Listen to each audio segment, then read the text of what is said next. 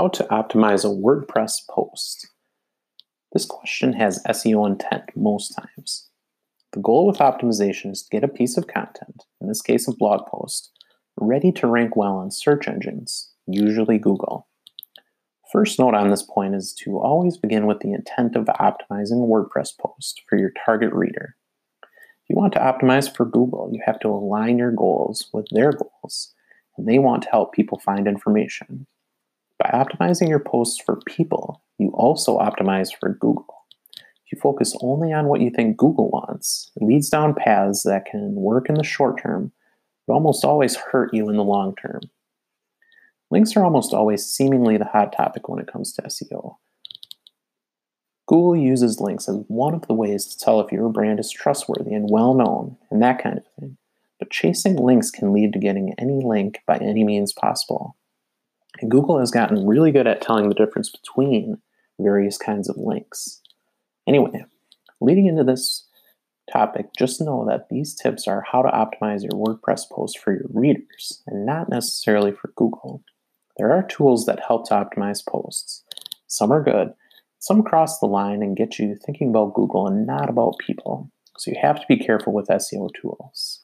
But let's get into some of these tips. Number one would be scannability. This is first on the list for a reason. I think first impressions are incredibly important when it comes to blog posts. And I do this for myself all the time, but I also see others do it often. First thing that happens when we visit a blog post is scroll or scan through the content. We're looking for breaks and blocks in the content, headings and things that will break it up. We want to feel we want to get a feel for what is in the post before we start reading from start to finish. It's a quick way to see if content content is worth our time. We do it with books, they have table of contents. We do it with podcasts, most have podcast notes.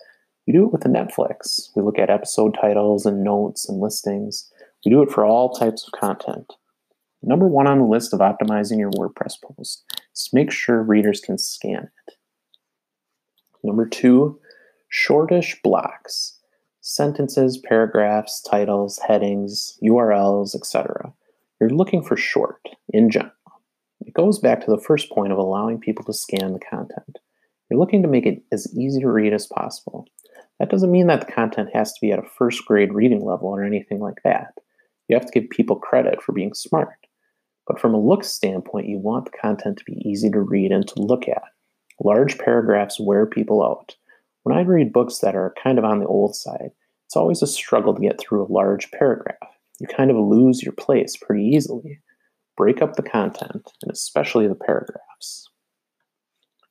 Number three, links, both external and internal. This is always a big point of contention between me and others. The usual argument is that external links will send readers away from a blog post. The only time I've done that, and I've seen others do that, is when a blog post is simply reiterating what another post is saying, kind of bringing attention to a news point or something like that. In my view, that type of post is valuable since it brings attention to a good piece of content, but that's the breadth of its usefulness. With external links, I mean like the link in a post about that might link to Google's SEO starter guide. By linking to a guide like this, the post provides extra value, provides extra context to what I might be saying, and also adds legitimate legitimacy to the content in this piece. And hopefully, the content in the rest of the piece keeps readers here, even if they click through to that guide. Everybody in the SEO wants links, and I believe in karma. So give links if you're expecting to get links. Number four, no distractions or interruptions. Do you like when you visit a website and instantly get a pop up? Nobody likes that. Yet on a lot of blogs and blog posts, that's exactly what happens. I'm a fan of just letting the reader read the content, give them exactly what they want. It's a longer term play. You're looking to be helpful and to earn their trust by providing good content. I don't like trying to control them or trying to take something from them before I've even had the chance to give them something first. It's easy to clutter websites and blogs with distractions. The designs I like the most are blogs with the least clutter. I like to I like them as a reader and therefore also as a blogger. Number five is design and page speed. There are a lot of great blog design templates and themes available. Like I said above, look for one that is simple and free of distractions. Let your content take center stage. Make sure the font is large enough to read, especially on smartphones. Also, make sure the page speed is adequate to really good. If there are issues with your speed, then switch hosts. It's worth it to have a really fast website.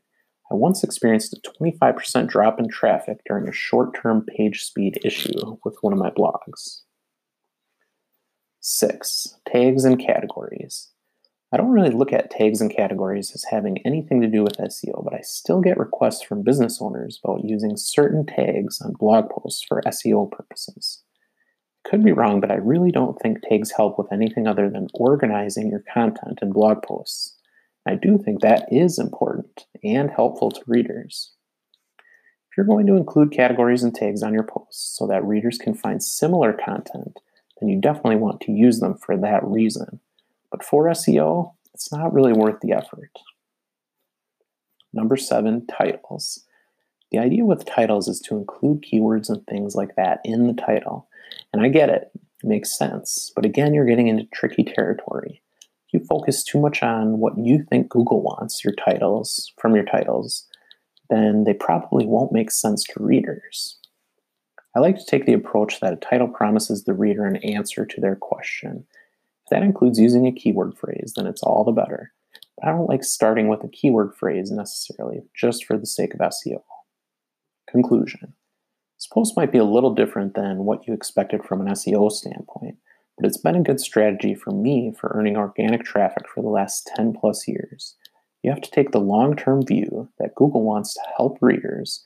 And if you focus on readers first, it will all work out in the end as far as SEO is concerned.